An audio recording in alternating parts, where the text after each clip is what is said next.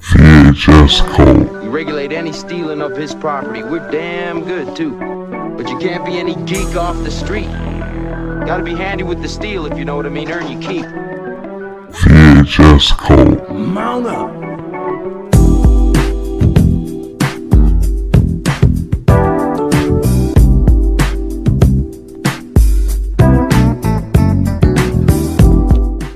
Last things I did today was to uh, fact check articles about Logan's Roadhouse. Logan's Roadhouse. What the hell is that?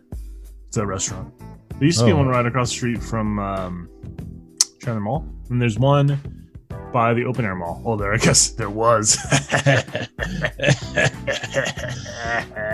I've got one important question for you, and that is, Two. how about a bumper sandwich, booger lips? Ooh.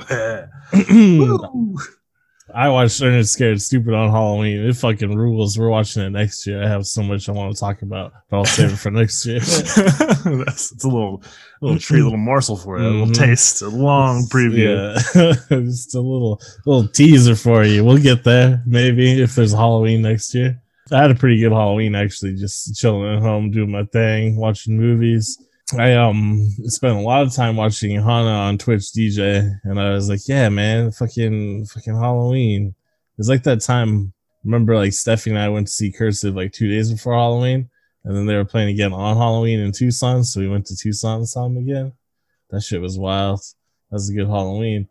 This is another good Halloween, man. It was fucking nice out, full moon. I was uh, hella twisted, as Keith Sweat would say, burning shit for rituals, watching movies, fucking ruled. And I ended the night with uh, Pete and Pete because you posted that link. Oh, the to the Halloween episode, yeah. I love that Hell yeah! episode. I watched the whole thing, so I watched like the episode on its own, and then I listened Oh, to the the commentary. I've never seen the commentary before, but I It was figured pretty, I'd look at the full thing. pretty interesting. It was not interesting to hear them talk about how the show worked and stuff. So my That's Halloween, probably my favorite uh, Halloween special of any any TV show ever of all time. So uh Bob's Burgers has some really good ones. Um oh fucking the Power Rangers, Mighty Morphin Power Rangers uh first season like Oh episode shit! Yeah, I kind of remember. this 42 or something. It's called it's just called Trick or Treat, but they have to battle the uh rapping pumpkin. everyone next year everyone watched that shit. It was so good. we'll watch Um, it uh, for the podcast. We'll put it as an Ernest Yeah. Scared Stupid thing. It's only twenty minutes. Yeah, it's so bad, but so good. It's crazy, like the clip that that fucking Power Rangers show moved at. Like as a kid, I obviously didn't notice it, but watching it and so now this is happening. Yeah, it's like fucking shit happens so fast, and some of the music cues and shit.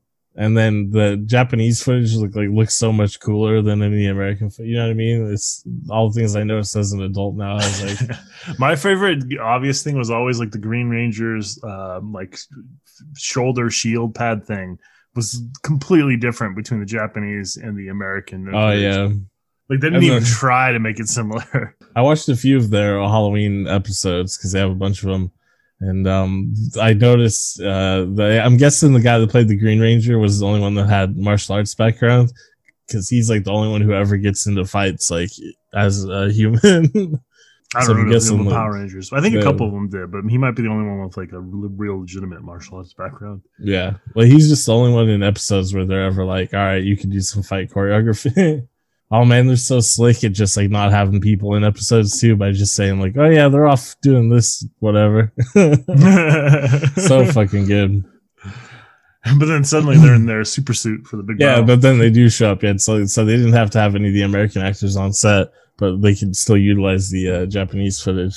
and some stunt doubles. God damn, man, fucking so good! Like that's just great budget concern. Great way to make a TV show. what about you? How was your Halloween? It was Halloween. Um, I mean, we kind of we obviously just sat, sat at home. Kids wore costumes. We did like a like trick or treat scavenger hunt thing. We decorated pumpkins. Uh, we made trick or treat blondies. We watched some movies. I'm trying to think what else we did. I don't know. Oh, It was just a bunch of shit we did together. Ryan uh, stayed up late with me in court, and we watched Halloween for the first time. Whoa, he's becoming an old man. He's becoming a man. But at the end of it, he's like, you know, I think the gate was scarier. Yeah, Which was just tells, tells to me that he's just more into like the supernatural shit than like the guy with a knife. Yeah. Well, he was he was so affected by the gate. yeah, I guess he's uh, just more worried, as he would be, like more worried about um, Demons. demons and ghosts and shit than some guy with the knife. Some slow guy with the knife too, you know. Especially the remake that, or the 2018. Um, No, we watched the original. sequel. Ridiculous. Why Yeah, but I remember, I'm not uh, punishing my child. Remember, I was talking about how he's like in his 60s in that one. Like he's so. I don't just the, the context of it is- makes him so unthreatening. you know what I mean? Like some old guy moving around. I don't think so. He was dangerous once. Halloween was great. It was probably possibly the last Halloween ever. You did some real cool domestic um spirit of humanity, the only good shit that matters type stuff with your family. Oh shit! We also put a bowl at the end of the driveway because we, we figured we weren't gonna have anybody come to trick or treat, right? And I Uh-huh. assumed that you know by the end of the night either it was all gonna be there or it was all gonna be gone. Mhm. But hey, there was still like four or five pieces in the end night, so people came by and didn't steal it all. Or Coyote did it. Coyotes love Reese's Pieces. He's like, I'm too full. I gotta stop. Mm, Jolly Rancher lollipops. Then he immediately got diabetes. Oh, he's a coyote. Yeah, they're not used to eating all that sugar. Well, I'm glad Halloween was a good time. I hope it was good for all listeners. Uh, it was just highly enjoyable to me. Um, but unfortunately, uh, I mean, really, the, the spook is in your heart. So the spooky never has to end. If you believe in it, you can be spooked by anything. Hey, you know those people. There's some people that are spooky all year. yeah. What's especially spooky is something that is happening tomorrow. It's uh, what I believe what the you Earthlings call an election is going to take place. Don't blame me. I voted for Kodos. Yeah. So when you hear this podcast, it'll be the day after the election. Oh, we gotta make predictions. Who's gonna win? yeah. that- But right now it's the day before the election. So yeah, who I think who do you think's bringing it home? I, I am I'm feeling pretty comfortable that Joe Biden's gonna win, and I actually I'll make a prediction that I think he uh, he actually outruns the polls a little bit. I'll make a prediction that in a landslide surprise victory, the, not Joe Biden but Jo Jorgensen wins, the libertarian candidate. she used her Dracula hypnosis. yeah. Fortunately, that's how it is. Everything is an unnecessary binary. So about everything else in your life too is some unnecessary binary that you gotta you gotta try to fit into. Um, other predictions? Do you think uh, the election will actually be settled this week? Um, I don't know. yeah. How violent do you think it's gonna get? Oof, I don't know. It's already of, like a lot of ifs out there, huh? Already people like shooting into crowds and shit. So Yeah, I mean, you already have people following campaign buses, and uh, someone uh, on a message board I go to woke up um, on Saturday morning from a, and there was a note on his door from the Proud Boys, and everybody in his neighborhood got one. what did it say? I was, I don't remember. It was just vaguely threatening about, you know, you better vote right, boy. You better vote for Trump. I don't know if it's true or not, but that's just what I've uh, I've read. I've read it on the internet. It'd be like a pretty fun prank to do as like an 11, 12, 13 year old. So, I mean, like you think about it in retrospect as an adult and be like, man, that's pretty crazy. That's probably a dumb prank. But as like a 13 year old, you'd be like, hell yeah, this is going to be funny. I don't have a lot of faith in the 13 year olds to think of that shit though. Well, I just like don't think they go outside anymore. I think they just spend all day trying to riff in someone's Twitch chat, which is another spooky thing. Probably the spookiest thing I can think of is being in the chat for a stream and just trying so hard to riff. I don't know how the stream moves so fast. No one's reading shit. They, you know, they give a shot. It's a lot of regurgitating memes and other people's ideas because I think the entire Zoomer generation doesn't have any of their own thoughts, unfortunately.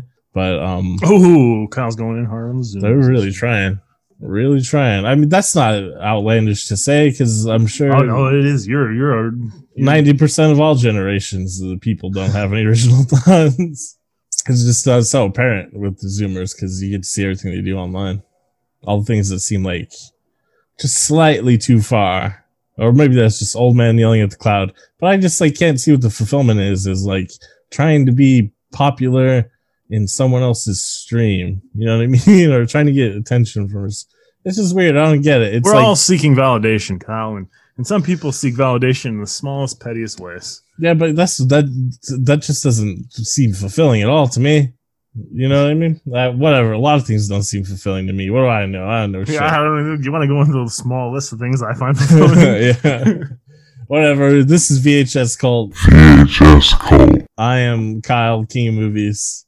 What's your I name? am an insane person.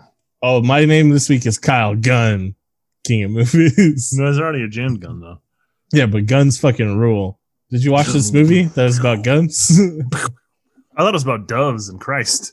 no, it's just about guns.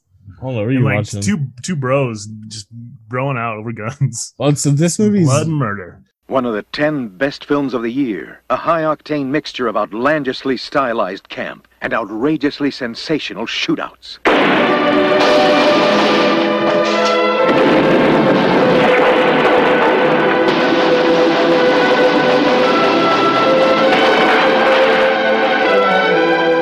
Outrageously exhilarating, guaranteed to tingle the most jaded moviegoer's palate.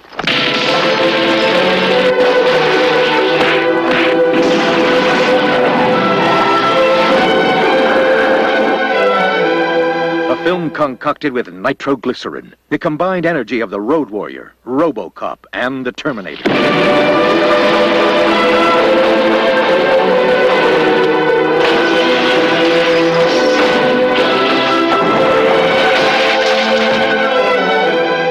The Killer is great cinema. So we watched The Killer, um, John Woo's uh, seminal epic, The Killer, 1989. Um, this film's actually about what it's like to be um, in your 30s and beyond as a man and trying to make new friends. describe him. Here, let me describe him to you. He's he's got compassionate, deep, dark eyes that let you know that he'd be the tenderest of lovers. well, you see, both of them uh, lose their older BFFs in the movie, right? And then replace each other as BFFs until I mean, Chow Yun, spoilers, Chow Yun Fat dies too. But um, as I was watching, it, I was like, yes, because as we all know, once you get into your 30s, a man may only have one best friend. I believe that is correct. I've seen it in sitcoms. it's almost like you, I basically can only have one friend. You're my only friend. That shit's wild. My only friend is God. You got a friend in God. You got a friend in God. Let's get into it. He's a little though. absent. He doesn't Little- care. Get into a little VHS cult action. This may be the final episode of the podcast because I will probably be the first casualty in what will come to be known as the Phoenix, Arizona gas station wars. nah, that's at least two weeks out from now. Hey, I mean, here's the fun thing: like Joe Biden can win, right? Trump Yeah. cannot really do much afterwards, and the Supreme Court could still destroy the ACA in like a week. yeah, but I mean, who's gonna doo doo all up in the place once Trump's gone? Who's leaving doo doo everywhere? I'm sure Biden's leaving doo doo everywhere too. Actually, He's an old man. He's probably got some Yeah, on this. he's got doo. Yeah, he's got doo doo sliding out. he got the slick doo doo.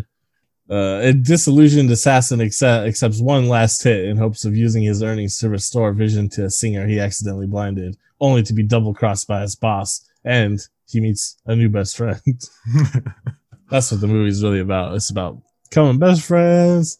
So last week I um lied and said there wasn't any slow motion doves in this one because I only remembered the slow motion pigeons, but there's some slow motion doves at the end of the movie too. There's a lot of a lot of slow motion in this movie. I mean, it wouldn't be a John Woo movie without slow motion. John Woo, written and directed by you know what it is, uh, Hong Kong action master, slowly ground to death by Hollywood. Everything that makes his movies great when he was still working in Hong Kong and shit, as soon as they get transferred over to the United States Hollywood studio system, fucking garbage. John Travolta in two movies trying to sell that melodrama. hey, hey, Kyle, he made Mission Impossible too. It was that I it- all the Mission Impossible movies are so bad. This right here, The Killers, this is a fucking action movie, let me tell you. They don't make shit like this anymore. They wish they could. Fucking Marvel wishes they can make a John Woo movie. John Woo movies had such a huge effect on uh, action movies into the 90s and onwards that I think Marvel actually had owes quite a bit of debt to John Woo. They just like can't pull it off. Well, Like- I mean, strictly from a violence standpoint, they're gonna have trouble. Yeah, that's true, but, uh, but fucking, I want to see them get real with the violence. I want to see what it, you actually would be happening if Captain America is out there punching regular ass people. Show that on the screen, you cowards. maybe, uh, maybe with Punisher. Maybe They're never gonna do a Punisher movie. Nice try. they're doing fucking Moon Knight or something. I heard. Is it gonna be a TV show? oh, I don't know. Yeah, I it's gonna be a Disney Plus show. yeah, movies don't exist anymore anyways. so I guess it's just TV shows. I guess TV is a streaming show. What do you call them now? They're still Um, technically on on television. I call them my stories. Gotta watch my stories. So everyone Programs is on. Yeah, a brand new program from Disney and Marvel. The Mandalorian. Have you watched Oh damn it! shit? This is Go Ramen. This is just Lone Wolf and Cub. Did I watch it? Yeah, I watched it. the kids love it, so I, I watched it. Huh? Yeah. I, I lead a domestic life, Kyle. Yes. Oh, which, uh, speaking of things that kids make me watch, um, I've watched all of the X Men movies this week, all of them. Um, Hmm. uh, and I haven't seen an X Men movie since X Men Three. Although I, I take that back, I saw First Class. Oh, you Um, didn't ever see Days of Future Past? No, I didn't. Um, Oh, that one's pretty good. It is a good one. I'll say this: Fox did not do a lot of work to make their X Men con- uh, continuity make any sense at all. Um, Well, they just like started off on the wrong foot with it. Obviously, X Men worked really well in what 2000, but like Yeah. the corniness and cheesiness of it was like they couldn't carry that on, and they still kind of did, and it's just bad. um, Age of Apocalypse may be the worst of those movies. Uh, it was just awful, and I think I like Dark Phoenix better than X Men Three, but they're both terrible. oh, you actually watched Dark Phoenix? Yeah, I did. It's the only one I haven't seen. After I watched Age of Apocalypse, I was like, mm, no more. no thanks. No, we're good here. yeah, I've seen enough. Yeah, you really should. I, after I watched Days of Future Past, I'm like, yeah, I probably should just stop there. Yeah. Unlike Bryan Singer, John Woo was uh, born in southern China and he grew up in Hong Kong. Ah, He I thought we were also is, um, yeah, he's also not a pedophile. so keep that in mind. Uh, he started his uh, career in film as an assistant director in 1969, working for who else? Can you guess?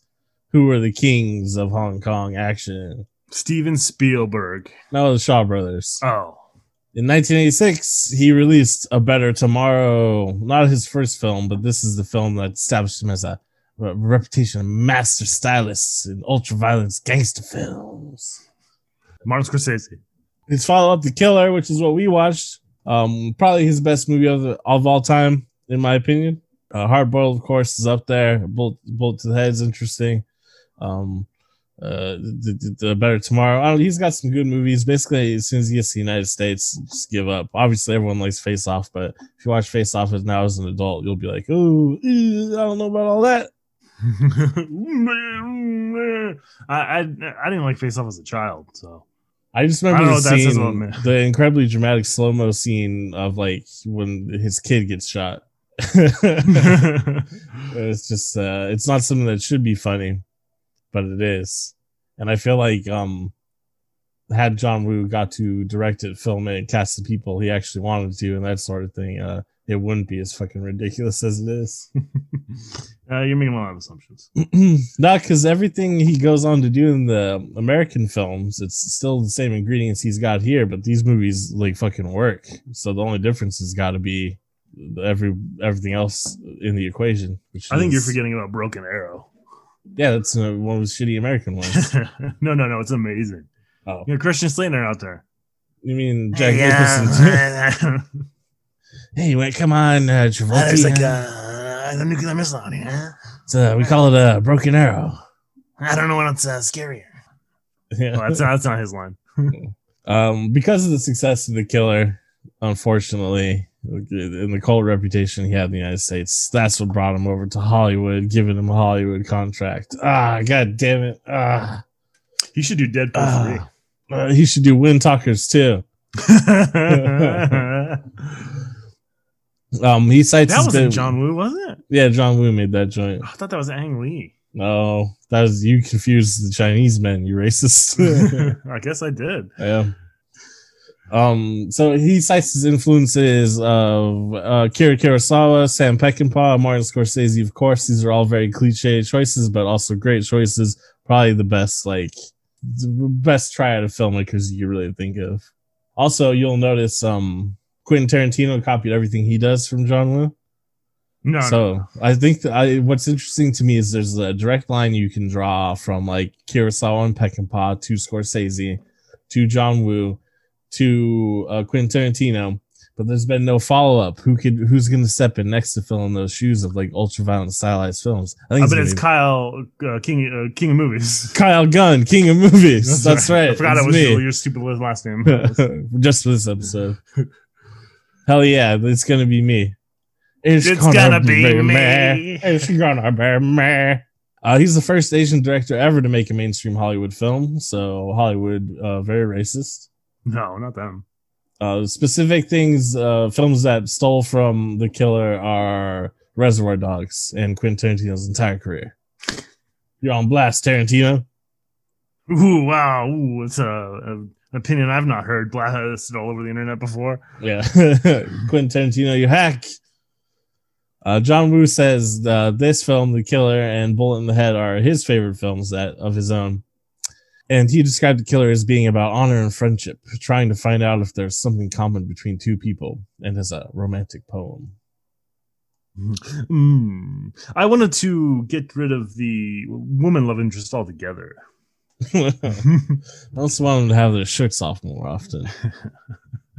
when real sweaty. Have you ever wondered what Chow Yun Fat's butt looks like? I know I have. Um, we'll hang out with John Woo again. Obviously, he's got some other killer 80s joints that we'll watch. Um, here's a quote from him about uh, how shitty Hollywood is. Even though I enjoyed the opportunity to work in Hollywood, I never got used to their system. I didn't like much of the studio people. Well, there's too much politics and so much going on, and a lot of them have nothing to do with the movie. It's all about power. It's all about egos. And that's why the United States has been unable to produce a decent action film in 30 years. Hold on. Probably, yeah, 90s, right? True Lies, right, is the last one that everyone cites, I think. The Expendables. Yeah, but even that le- leans like too far into just like branding, hero worship. yeah, I can't. I honestly can't think of one that, that really fits the bill. Someone's gonna Shit, say John. Wick. I don't even know if they're doing this shit in Hong Kong anymore. I haven't seen China, mainland China is all propaganda shit. Well, I mean, Hong Kong's gonna be mainland China soon, if it isn't already. Oh, oh, world politics. Oh God, the world. Why can't Sinn Féin be in, in power everywhere? Anyhow, uh, Chow Yun Fat is in this film. He plays Ajong. Um, in my version of the film, though, his name is changed to Jeff. How about yours? Mine? No, what, what they call him in it? What? They call him Jeff. His character. They call him Jeff. I don't know. I missed Oh, your what? question, to be honest. Oh, Chow Yun Fat's character's name is ah Ajong. In the Oh. version of the film I watched, they call him Jeff for some reason. Oh, really? I call him. They were. He was ah Anjong in my version. I don't know what weird ass subtitles you got. the fuck? Did you watch the Criterion one? No. Oh, shit! Mine was a, a, a actual Chinese Blu-ray release. So for some reason, the English subtitles are like, yeah, fucking, you know, Nah, it's like Frank. fucking gringos, all whatever. Jeff, sure. Trying to think what- name? Yeah, what's the Chinese equivalent of gringo? I know uh, Japan is Gaijin. Gaijin. There's got to be one. in China. Chinese, There's probably. I'm sure there is for foreigner. Yeah. Well, it's yeah, that's like um specifically white foreigners, right? As gringos. You Yeah, I guess Gaijin is just foreigner. There's uh, also like, what haole. That's what um Samoan kids I used to know used to call me. That's their like derogatory white boy name. Uh good stuff. Good stuff. One time when I was in Tent City, I made friends with this guy who was in there for um attempted robbery, and uh, he was getting deported. And he's like, "What the fuck? I didn't even know I was born in Samoa." it's pretty common, huh? I was like, damn, that fucking sucks. How's that guy gonna survive? Um, Chow Yun Fat plays a hitman with a heart of gold, right? That's what he's all about, his code of honor and what he believes in. There's a part in the film where um he tells his uh, cop best friend, "Oh, this is the only decent thing I've ever done with regards to getting money for to help with um Jenny's operation." But um, nah, the whole movie he's doing pretty decent stuff. Sometimes you just gotta kill. That's your job, man. He's also like killing assholes, anyways. Is he though? He don't. You know. Well, He's so here's, here's my thinking, and I don't think a lot of people think this way, and maybe it's unhealthy. Is it the the if you're in the game? Yep, exactly. Yep. Like if you make that your lifestyle and your job, that's kind of like a tacit endorse agreement that like you can be killed fucking up, and that's got to be someone's job. And there's a lot of jobs that we already do that are dehumanizing and terrible, anyways. So like, you know, it's just a job. That doesn't make him an evil person. He's just doing his job. You feel Mm, me? To a certain extent. I mean, I agree with the if you're in the game, you're you know you're opening yourself up to being to being uh, offed. Yeah, and someone's got to do the I don't know killing. that I, I don't know that uh, it doesn't make him an evil person or it makes him a good person. I, I eh, mm, Here's the so there's there's there's definitely uh there's definitely uh, uh some gray area here. Eh, Well, I- more black than gray. it's also yeah you have to be a little bit odd, I'd say, to get used to comfortably killing people, right, for money. Uh, but and the, and there's obviously some crossover, like uh, Richard Kuklinski, the Iceman, where he was like a serial killer, like pathologically killed people, and he would have been killing anyways. He just also like happened to get a job that involved killing, right, as a hitman. So there's do like what you love. there's guys out there like that for sure too, but I don't think that's Chow Yun Fat's character. Chow Yun Fat is a man of honor. it's, it's just I'm assuming for the money. Hey, you gotta make a living, huh? Yeah, it's a living. What am I gonna do? Sling burgers? Oh, yeah. Oy, oy vey. Uh, so Chow Yun Fat um, and his cop friend Danny Lee give each other nicknames in the film, right? runt. So the nickname given to Ajang Chow Yun Fat's character is Hartao, which roughly translates as shrimp head. But some dubbed and subtitled prints, his nickname is Mickey Mouse or Butthead. What did you get? I got shrimp head. Shrimp head? And then yeah, so same thing with um Inspector Lee. He uh he called he's called Abi, which translates to baby or kid, but some nicknames or some dubs subtitles is Dumbo or Numbnuts. Mine was runt. Oh, I guess that'd be like baby or kid, right?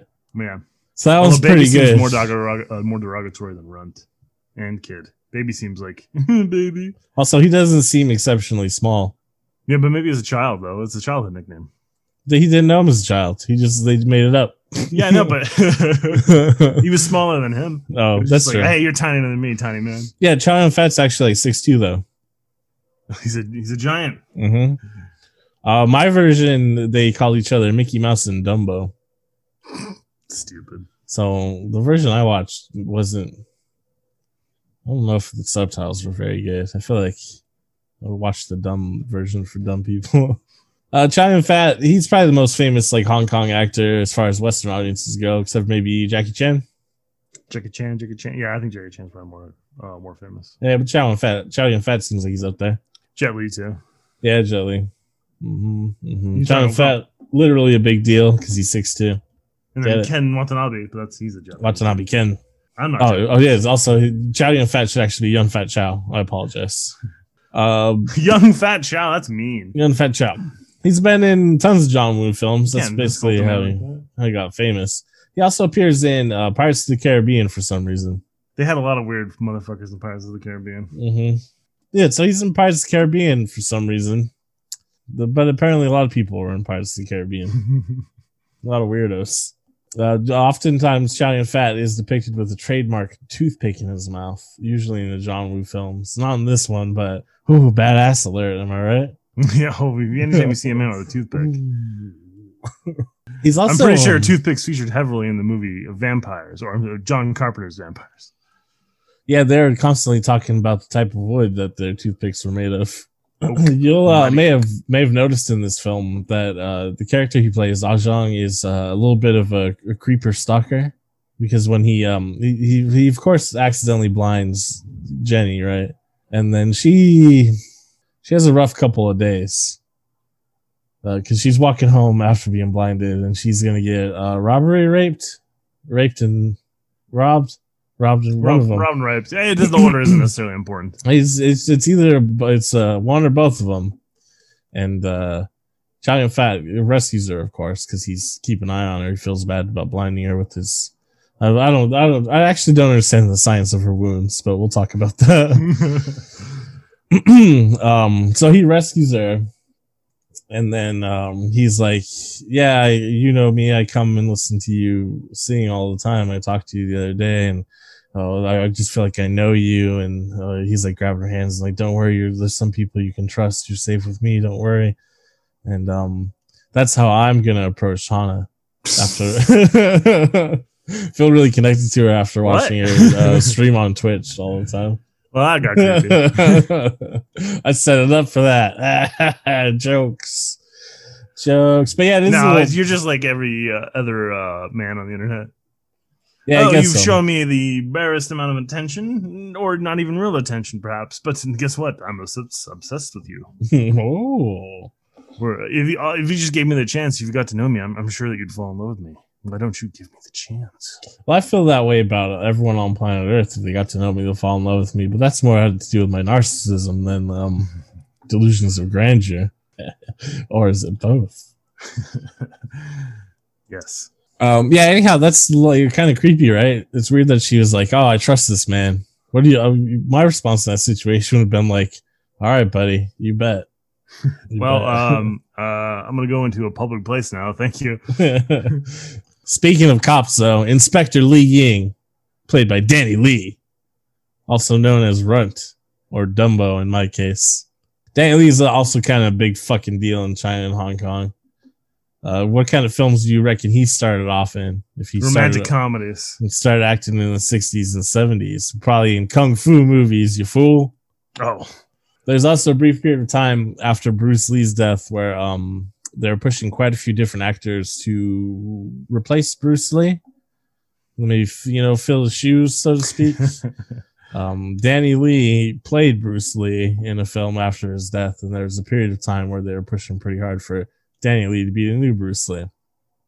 Luckily, he had a sort of twist of fate. He started directing his own films and became uh, much more known for gangster and cop shit. Uh, his, in fact, some of his films are direct inspirations for John Woo. So it's crazy, crazy man. John Woo, he inspired John Woo. John Woo puts him in a movie. oh wow, crazy. That's like um, you see Braveheart, you put Mel Gibson in a movie why? Why would you do that though? because he'll say some crazy shit when he's doing the publicity for it.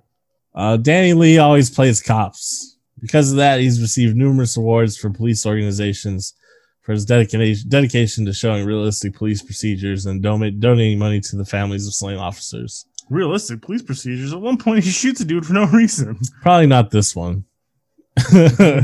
he's known for playing more uh, straightforward cop roles, as a. Uh, man of justice, if you will. In this movie, he's a cop who plays by his own rules. He understands justice at the abstract, organic level that I do, where sometimes you use violence to solve problems. I don't know much about the uh, police institutions that exist in China and Hong Kong and those places, but I feel pretty confident giving uh, this guy a little ACAB. A little ACAB. Yeah, little uh, yeah. fuck I mean, you. I feel Fuck like I you, know enough ACAB. about the Hong Kong and Chinese police to be like, yeah, not great. I heard that the Chinese police were good because they're um communists. Okay.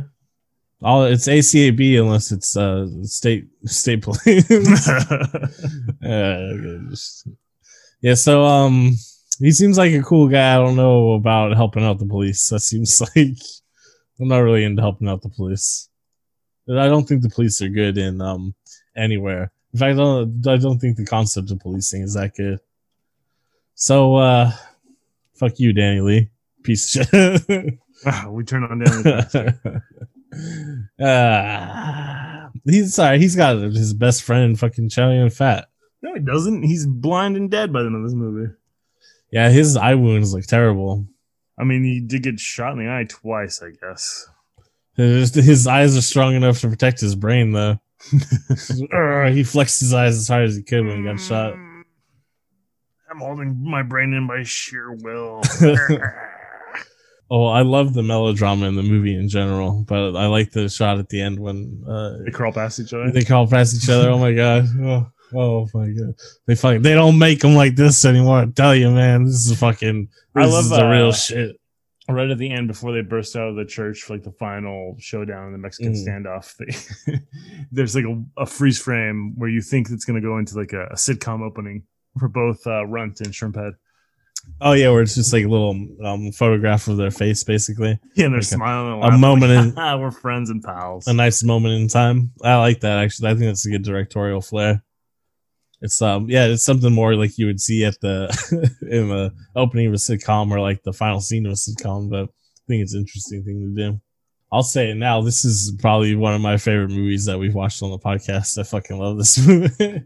Uh, Sally Yeh, who plays Jenny. Also, she goes, "Ah, my eyes, my beautiful eyes." How she just gets blinded by the muzzle flash is what it looks like. right, but there's blood, so Does there all the shrapnel came out of the gun or something? What happened? got she got burned by the powder, and But somehow, it didn't look like burns. somehow blood. and they had to stitch her back together. Somehow blood. And the science of this shit doesn't make any sense. And her blindness is getting worse, not better. I don't know. It's fucking amazing you know, fate's funny that way sometimes. Yeah, it's fucking amazing melodrama shit. I don't care. It's amazing. um, so Sally Yeh is a, a very famous pop star in Hong Kong, Taiwan, and Japan. She was born in uh, Taiwan but grew up in Canada. Uh, she's married to George Lam, who is also a famous canto pop singer. Man, I watched a few of his YouTube videos and fucking, he's just like got that old man like. yeah, but like, you know, canto pop. It's just like, ooh, the ladies love him, even though he seems a little bit creepy. oh, don't worry about me. Just uh, a couple extra drinks and uh, popping a boop pop pop up in my room. Doop doop doo. Yeah, a little bit like that. um, aside from mostly being a pop singer, she does have 27 acting credits. I've never seen her in anything else except for Peking Opera Blues. Peking, Peking, Peeking, Pe- peeking. Peking. Uh, as I said before, Jenny in this film has basically just like the worst week, a couple weeks of her life. I don't know the time timeline for the movie. It seems like maybe like two, three weeks, but it's pretty bad. she goes from somewhat successful lounge singer to blind woman. Oh, yeah, she's just doing her job on like a Thursday night, singing at like a cocktail lounge, you know, getting little tips, having a good time. Um, falling in love with the tall, handsome man who uh, goes on to blind her. and then the next day, um, she's told that uh, your eyes are fucked. There might be an experimental procedure. Um, good luck.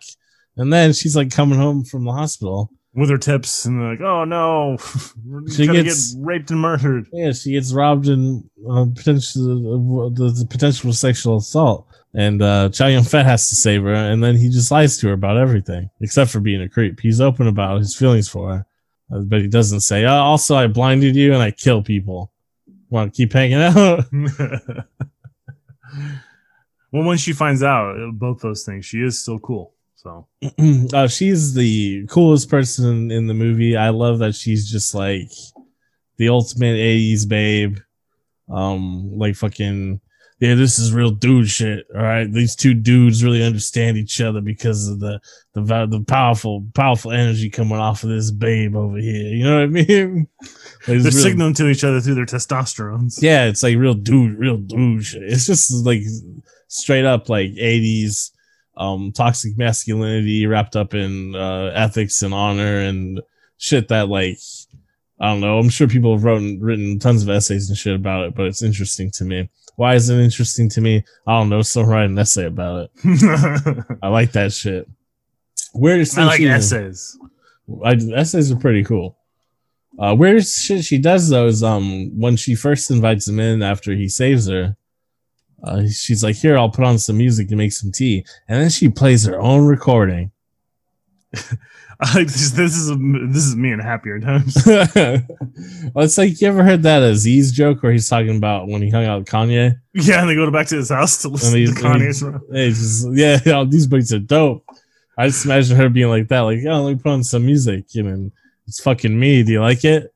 That's what I listen to all the time. Her starting the bath, like, "Oh, let me put on some music, listen to my own Mm. shit." Hey, you want you want to feel a little bit sexy? This is me, baby. How sexy is that? Uh, so these are basically the three most important characters. This is who we really care about. We got the two bros, Chow Yun Fat and Daniel Lee, falling in love, um, while also falling in love with uh, Sally Yeh, who's fallen in love with Chow Yun Fat. But at the end of the day, she has to sell for the policeman, I'm sure, because I, I know he puts some moves on her after the movie ends. Am I right? Yeah, you know. Oh, yeah, yeah. 100%. Like she's open, she's vulnerable, she's already used to it, you know, and like he's your best friend, so you got to take care of his lady. Mhm. He was already he's working the moves a little bit already. You know, they're both like I said, they're both feeling her energy. They couldn't get enough of it. She just Oh. said powerful, big uterus energy. Couldn't deny it. Um, what she does, she's a really good actress. She has a lot of on-screen charisma. I like her quite a bit. I want to watch some more for other movies. Do you think she gets her eyes fixed at the end? Yeah, because the um the money they they had the monies. The monies was theirs. But uh, but uh, Runt's arrested because he shot that guy in front of the police. Yeah, but he's a cop, so he's gonna get like suspended for a couple weeks. He's already suspended though. I don't know how that works. If you shoot a dude when you're already suspended. they fucking dock your pay and then you get to work again. what do you mean?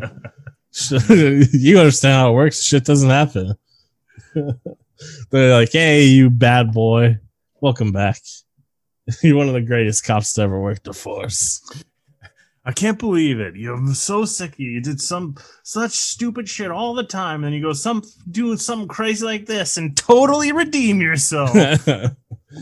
That's uh, I mean, he's a cop who plays by his own rules, but it's like frontier justice shit where he's like, I decide who lives and dies. So that makes him kind of a cop who plays by every other cop's rules. Now that I think about it. Dang. So I do like the concept of the film, right, where it's the the two the duality of uh, the different sides of crime or whatever. Could the men see eye to eye if they have similar philosophies and blah blah blah, or it's the cops and gangsters, the two sides of the same coin. Very thoroughly explored in plenty of films and stories, but um, just not as good as the killer. This movie fucking slaps ass. They're just fucking shooting. yeah, but they, it's. I guess it's like the most superficial exploration of it ever, though. It's just like we're both we got we're both guys with big dicks and we're like guns. Let's be friends. That's fucking all I need, man. It's the fucking you get the craziest uh, of goriest. Oh, I mean, like, I agree, it's great. action scene, it's like- and then we dial, dial it back for ten minutes of like the fucking height of melodrama, and then fucking violence, and And- and here's a shot of a cross and, And some fucking- birds. They, they, it's like they just they don't do it like this anymore, man. This is the last time action movies were fucking good, in my opinion. At no point in this movie did I zone out and like at like a Marvel movie or whatever passes for action movies these days, Mission Impossible shit. You know what I mean? Like they'll be like flying CG helicopters crashing and shit. I don't give a fuck about that. This movie, they're going to of like a slow pe- speed chase up in the mountains. Fucking the edge of my seat. What's gonna happen to Chang? Oh, you say that now, but Top Gun do, 2 is coming out any day now, and, and the, Tom Cruise flies a real jet. Really, they're able to insure his all last for that. They weren't like, oh, sending, think you didn't hear this? mo- They're sending that motherfucker to space to film a movie. Fucking. the- the- They weren't like, I don't know. We think the G force might crush your weak heart. No, fucking, he, I'm sure he's got Xenu Scientology magic. He's protecting from that bullshit. he's He's got, got, he's got like the heart of a gorilla. that's he's base boosted. That's right. So here's the thing. Let me get real honest with you, VHS Cult. After the spooky week, the spooky months, I wasn't really in the mood for anything but spooky shit. It was really hard to get myself hyped up to watch the movie. But as soon as it started, and they started shooting the shit out of people, I was like, oh yeah, I forgot. This shit slaps ass. I love it. This is the best movie ever made. I'm never watching spooky shit again. I'm only watching John Woo movies. Nothing but Hong Kong action films from the, the 80s and early 90s. I know I say it on the podcast all the time, but like the late 70s to the mid 90s is where it's at for movies. There's like no other, that's the best time period for film ever at any point. There's studio systems were starting to wane. Uh, it was easier for people to make movies. So there's a lot more people putting in care and craft and actual passion into ideas that they have, like shit that wouldn't exist at any other time period. And fucking this Hong Kong shit in the 80s into the early 90s it fucking I, exactly the same thing. It's the, high, the hi- absolute height of melodrama, easily understandable. Just like fucking the simplest like fairy tale love story melodrama. Like, oh, my wife's dying of cancer. I gotta, I gotta pull. I'm getting pulled back in one more time, one more job. And Well, here's the thing. I think this movie, um, you could watch it without the subtitles and not understand Korea, Korean and still get everything that's going on. uh, I believe they're speaking Mandarin. or oh, shit. You're, why did I say Korean? God Yeah. damn, I'm really being bad today. yeah but um uh, the first time i saw this movie i did see it uh as a kid late at night on like the chinese language channel and it was one of those times where it wasn't dubbed or subbed. So the first time i watched this movie i didn't know what the fuck was going on but i got it. You know what i mean? Even as a 10 year old i was like this dude loves this dude and this girl or some shit and man they gotta kill each other. Because uh, when you're a kid you're basically watching it for the gunfights anyways. Well, yeah. yeah. But uh, yeah, that fucking melodrama and comedy in the case of a lot of Jackie Chan movies, which are also amazing, uh, which has melodrama too, but it's like in the more comedy styling, anyways. Um, it's the way it's intercut with just fucking absolute ultra violence and like stunts and shit. Fucking, it'll never be like this again. These are the good old days. We'll never see a type of movie like this until fucking somehow I get money. I guess that the the spectacle of it, um, Inglourious Basterds, Django Unchained. Yeah, It would probably be uh, Hateful Eight, that like trilogy. Nah, Hateful. Eight, maybe I don't know, maybe maybe Hateful Eight. I think that's kind of a different beast. But Django Unchained and uh, Inglourious Yeah, yeah, because sure. those ones are intercut with like the melodrama and then ultra violence, whereas Hateful Eight is like two specific scenes of ultra violence that occur at the end of the film. But uh, oh yeah, Reservoir Dogs directly in, was directly inspired by the killer, so it makes sense. Like I said, there's like a long unbroken line of these uh, stylized action filmmakers, and um, there's uh, not too many of them. Obviously, I don't want to narrow Kurosawa, Peckinpah, and Scorsese down just to those things, but those are one of the things that they excelled at in their careers. And I mean, you just don't see it anymore. This uh, every time you watch a movie, Oh, they don't still make movies like they used to. They Today's don't. movies ain't got no heart and soul. they don't though. They're It's- plastic and they're empty and flat. it sucks. Oh, trying to think of um a movie like this that's come out that wasn't Tarantino. I think um Drive, Nicolas Winding Refn's movie that everyone knows with Ryan Gosling and shit. Um, it doesn't have as much violence in it, but when it does get to the violent aspects of the film, it's ultra violence, right? And then stylized enough, but you know, there's like not too many movies that really fit this mold anymore. And I fucking love them. For some reason, it's like one of the perfect formulas for me. It's like slasher movies, monster movies, um, movies that got gay shit in it, and then movies, violent- lots of guns. yeah, violent gangster shit. Like that's it. This is fucking perfect formula for me. I watch this movie every day of my life. And I will, damn it.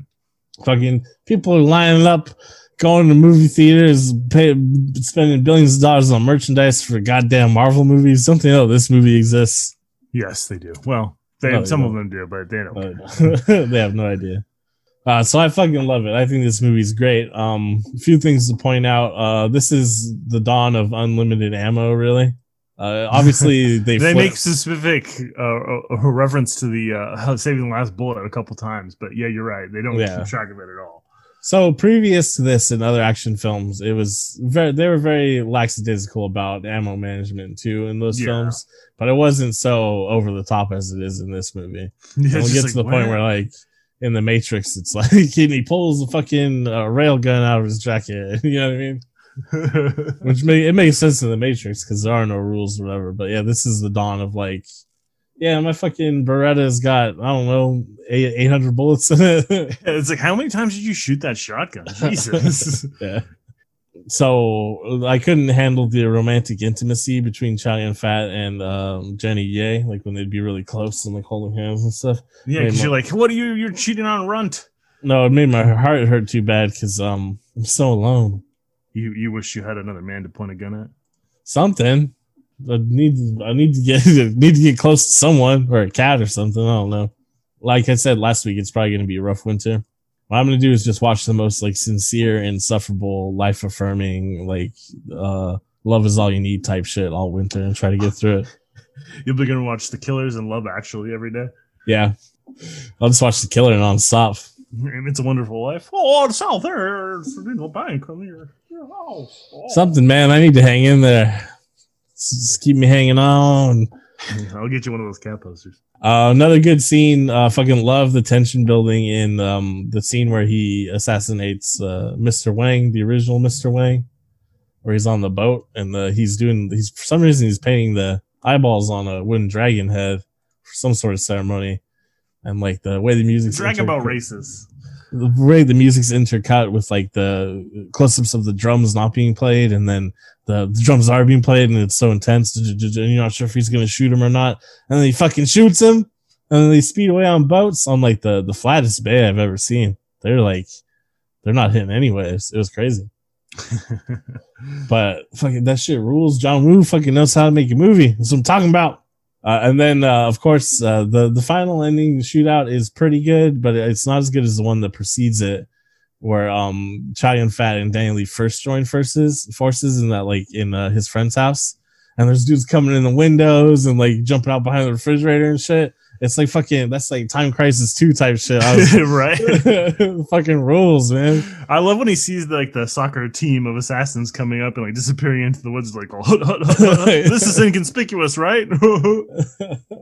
Fuck, this movie's so good. If you, if you're listening to this podcast and you didn't watch it, you fucking suck. You need to go watch this movie. It'll change your life. I'm probably gonna have the best winter of my life now because of this movie. Thanks, John Woo. He just man, he really had he really had that shit back in the day. It's crazy to me that he would go on to make such farcical shit. Is yeah.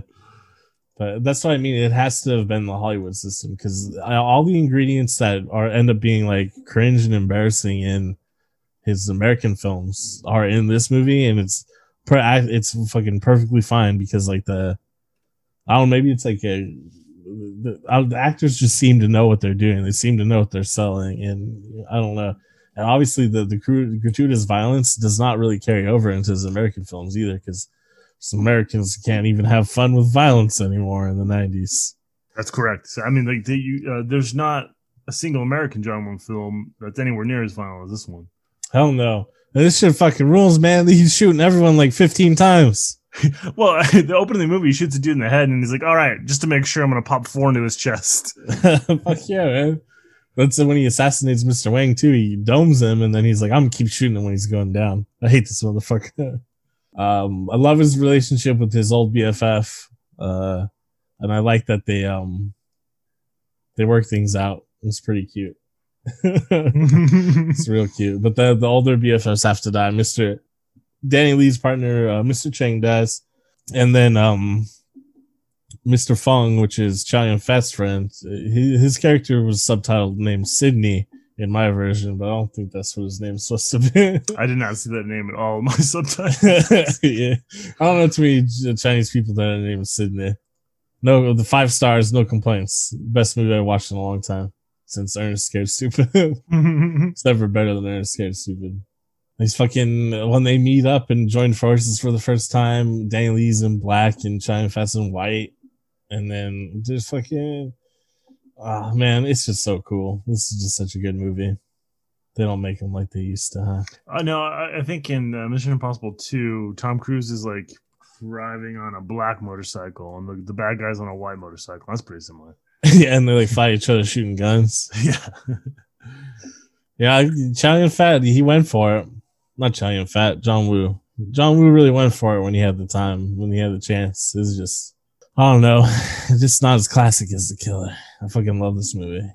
And like all good Hong Kong action films, it is venerated in hip hop culture, specifically, of course, by the Wu Tang Clan. There's a shock. yeah, so uh, classic album only built for Cuban Linx, which was Raekwon's solo album, samples numerous portions of dialogue from the film.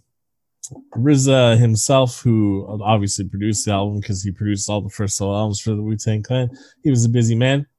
He says, and I quote, Ray and Ghost were two opposite guys as far as neighborhoods was concerned. I use John Woo's the killer because you got Chow Yun Fat and Danny Lee. They have to become partners to work shit out. Um, there's, there's a narrative on Only Built for Cuban Linx where uh, the competitive narrative between Ghostface Killah and Raekwon the Chef. So to provide extra context for that quote, I know plenty of you listeners who like nerd films don't know shit about the Wu Tang. No, everyone knows what the Wu Tang Clan.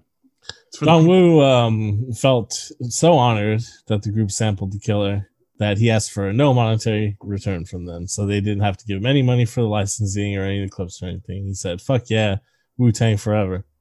And then Wu Tang did that for everybody else, regardless of whether they said they could do it for free. I'm starting out for sure. I'm sure they did. uh, 2005 Vibe magazine placed the killer at number 21 on their list of top 50 films that shaped hip hop. Uh, number one, I'm going to guess is Scarface, unfortunately.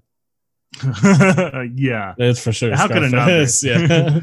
Tony Montana. Tony Montana. That's a, um actually a pretty good future song. Doesn't seem like it would be, but it does back when Future was good, about ten years ago. That's right. I'm, I'm flexing on you fools. I'm gatekeeping. I'm gatekeeping Future. on future. yeah, I'm gatekeeping Future. Now I was I was there ahead of the trend. You fucking losers. uh, this shit's got 98% Rotten Tomatoes critic score, 92% audience score. Like I said, it dunks on everyone. This is a real ass movie. They don't make movies like this anymore. Any movie you recommend to me that I should watch, I'll be like, fuck you, I'll watch The Killers instead. Everyone. yeah, you'd be like, hey, you want to check out uh, The Thing? Nah, watching The Killer. Oh, sh- you want a day after tomorrow? Yeah, right, The Killer. Mandy, I thought you loved Mandy. Nah, The Killer. Love The Killer now. Killer. The Killer now. Uh, I also recommend everyone check out the IMDb page, uh, the, the trivia page for this film, so you can see a lot of gun facts. Ooh, of course, this is going to be the one one of those songs got a lot of gun facts. How could I Oh my god, it has so many gun facts in it. Uh, my favorite facts, of course, as I've often mentioned on the podcast, I love to learn all the weird, like psychosexual shit about guns that people on the internet know. Are you ready for gun facts? gun facts.